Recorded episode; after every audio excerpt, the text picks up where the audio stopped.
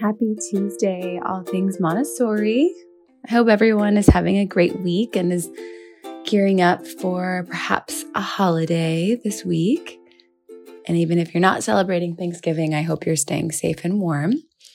So this week, Jamie and I break down a material in the math section. So fun. We talk about the pegboard. The pegboard has all kinds of uses and we talk through it all.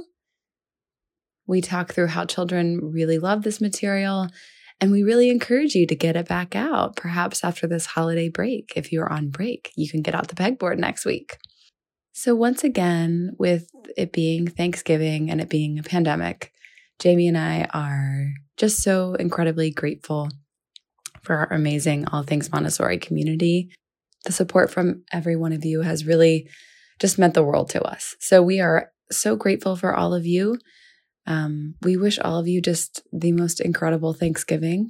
And um, it, again, if you're not celebrating Thanksgiving, we really hope that you are able to call family members, perhaps see them at a distance, but, you know, stay safe and warm, stay home, wear a mask. We're, we're nearly, we're, I can sort of see the finish line with the pandemic, but, um, you know, we're all going to get through this together. And once again, we are so thankful for all of you. So enjoy this episode. And this episode is brought to you by Sapling Supply, our good old friends over there. So go ahead and check out Sapling Supply. It is an amazing company. They make natural, beautiful Montessori furniture. And if you want to get ten percent off anything that you buy site-wide, you can use our podcast promo code A T M ten. So go on ahead and head on over there. It's pretty amazing. And again, this episode's brought to you by Patreon and our amazing patrons. Oh my goodness, thank Thank you so much to all of our patrons. We could not do this without you. If you want to become a patron, it's super easy. There's a link at the bottom of this episode, but you can go to patreon dot com. You can search for All Things Montessori and you can select the level of which you want to become a member and help support us. It means the world to us. Thank you, thank you, thank you.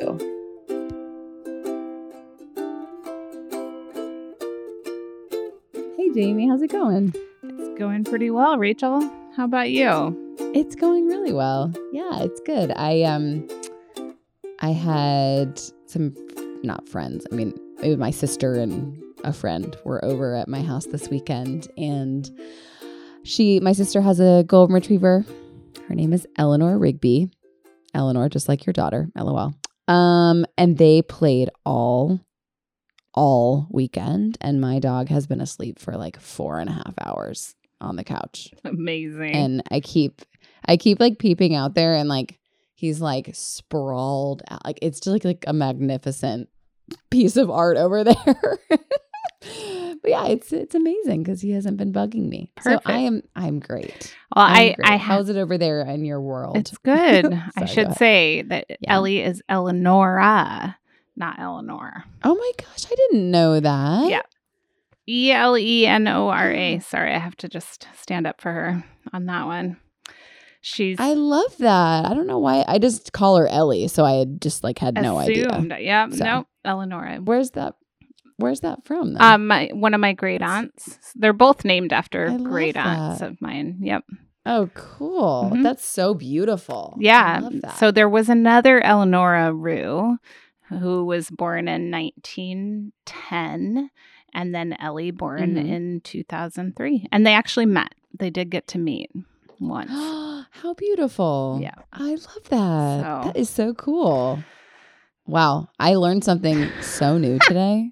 And I'm sure Ellie will listen to this podcast because she's, you know, she's a frequent listener, of course. I'm just kidding. Right. She's sick of us talking anyway, so That's I don't think right. she's going to go out of her way. That's right. Well, anyway, we thought we would break down a beloved material in the math section of the elementary classroom that has many different uses. We're going to talk about the pegboard. Yay. It's such a fun material. So we have, it's, um, yeah.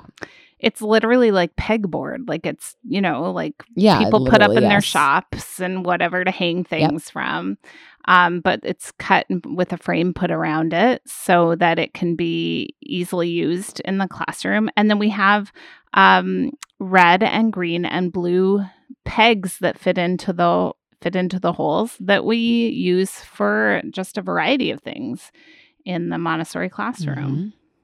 Mm-hmm. Yeah, and those those colors are significant because they correlate to the category of uh, of the number. Um, and those three colors are used throughout the Montessori math. Um, which is just cool, you know, as another extension of that. Yeah. So um, we use green for units and, units. you know, ones, and we use blue for tens and uh, red for hundreds.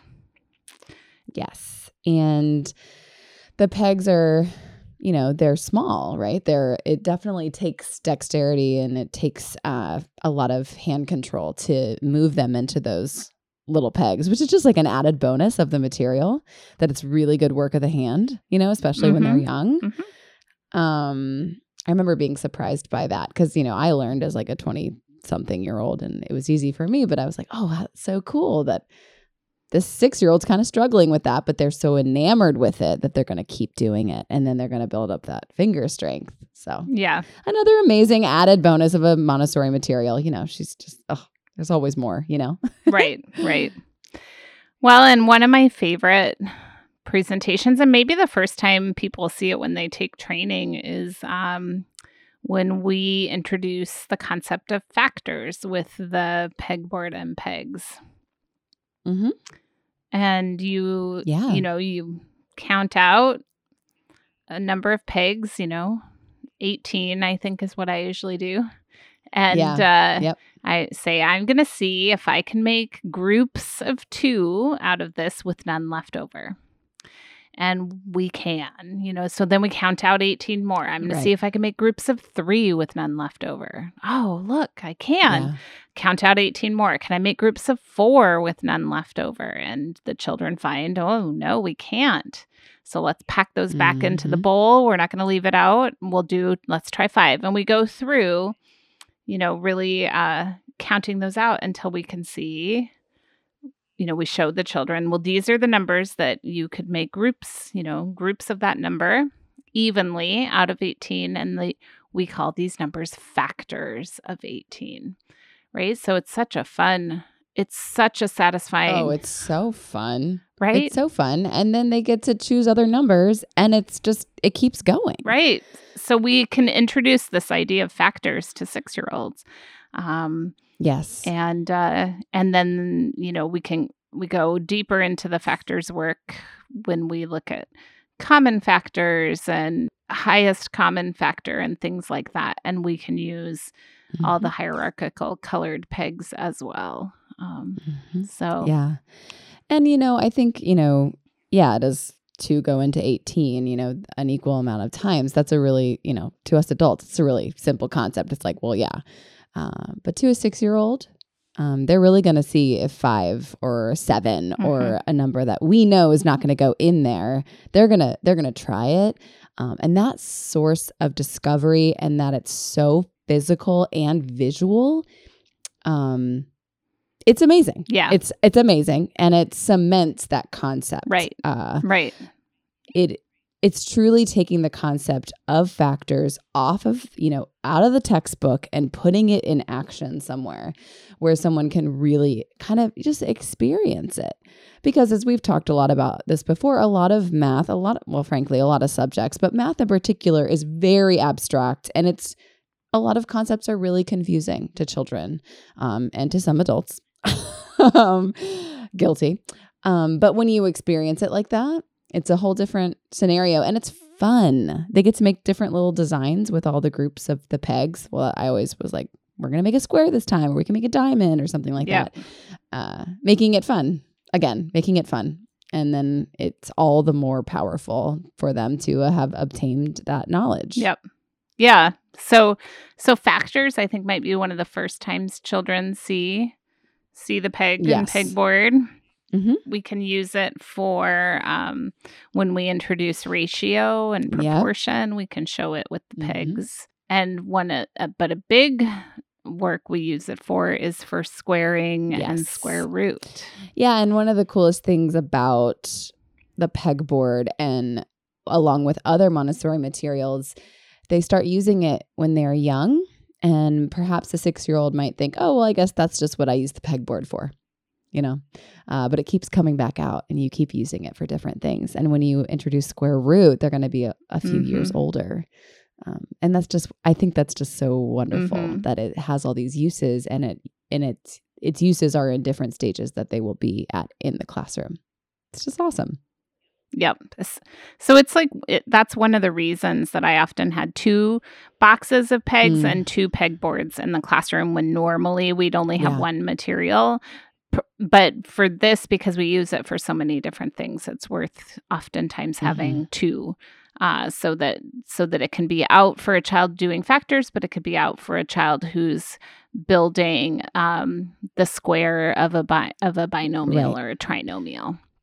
So what we the children get to do is, if they you know if they're squaring, say, the number forty-two, we we turn that into a binomial. We call it forty plus two, and they can then build out what that looks like geometrically, as well as the ar- the arithmetic value, the number value, mm-hmm. you know, so they see they see that it builds a square, builds an actual square. When you square a number, it builds an Super actual cool. square, and they get to see that, and they get to build that with the um with the pegs, and they get to see the sort of uh, what it what a binomial looks like. Uh, geometrically, which is just an amazing thing. So it's not just that you're memorizing that when you square A plus B, it means you get A squared plus two A B plus B squared, but they are seeing it, how that how that really looks, um, how that how that gets built, and they get to use the pegs for that as well. It's I I love the squaring and square root work with it's the pegboard. It's amazing. I remember having sort of an aha moment in the beginning of the square root lesson. Um, you just do like the square root of fourteen or something. You do a small number that you know that you're not going to get an actual square. Um, and I remember trying to build it out as a square, and I physically and well, I visually saw, oh, it doesn't make a square. It's like it broke it down in such simple terms that I really thought, oh, it is that simple, right? Like it's not, you know what mm-hmm. I mean? Like it's not going to create a square. And that visualization makes math really approachable and really easier to understand.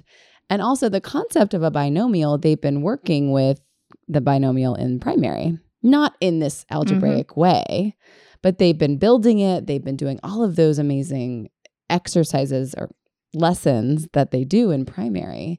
And so they enter into the elementary classroom and they recognize that material, right? And, and then, they recognize that pattern. Yes. And, mm-hmm. So it's sort of ingrained mm-hmm. within, as are so many things in the Montessori environment. And there's a big reason for that, uh, because when you get to this pretty complex math, especially in an elementary classroom, it's definitely, it's attainable, and it's also exciting and just more discovery. I remember having children, well, we had a binomial in the classroom, but they would they would ask to go see it in the primary. I remember, this is not to do with, um, this doesn't have to do with the pegboard, but similarly with cubing, the children made the connection about the pink tower in primary with the cubing material in the classroom. Um, like those connections are incredible. And the pegboard just is another example of the genius that is the Montessori classroom. So yeah, it's such a, it's such a great, a great material, and the children really, um, really enjoy all the different things they get to do with it. So it is, it's one to be sure it is not gathering dust on a shelf in your classroom. Right. If you're in That's the classroom, right. get those get those pegs out and introduce some of these concepts.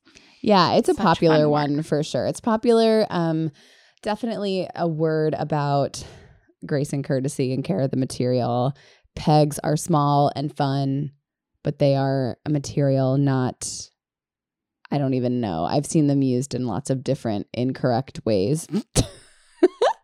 So, yeah, just, yeah, just be sure to give reminders when right, needed. Observe and like be there and model how to use it correctly and all of that. And um, and the pegboard also is just, it's there for, I, I had a child kind of working towards abstraction with a concept. I'm, I'm pretty sure it was square root. I don't really know. Um, and, I, he, you know, he was sort of getting in a little bit of a roadblock, couldn't really work through it. Um, and we just got the material right back out. And there it was, right? Um, so I think that's another really cool thing too, as the passage of abstraction begins to happen with older children. Um, it's not, sometimes it does happen all of a sudden, um, but sometimes it's more of a gradual thing.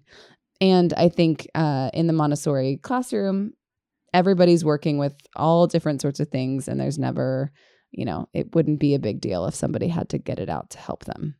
Do you know what I mean? Like, I just think it's like, yep. It's like a friend that, you know, if you, just like if yep. you were working on long multiplication or something, and like you just sort of had a moment and you're like, oh, and then you can just go back and look at the checkerboard or the large bead frame or something like that, just to, just to help you out. Like, I just think that's so, so wonderful that there's just all of these, it's materials, but it's also like resources that the children can use as they get deeper in their understanding. Yeah. Yeah, I like the way you said that. They're old friends, you know, they so are. They're always happy to pull to pull those back out. But the, yeah, so much fun and exploration with the pegboard. It's a fantastic material. So yeah, get it out, get it out. Give a pegboard lesson this week on yeah, something. Do Give it. Do factors, do square root, do something. Mm-hmm, mm-hmm. I guarantee there will be interest. Right, right.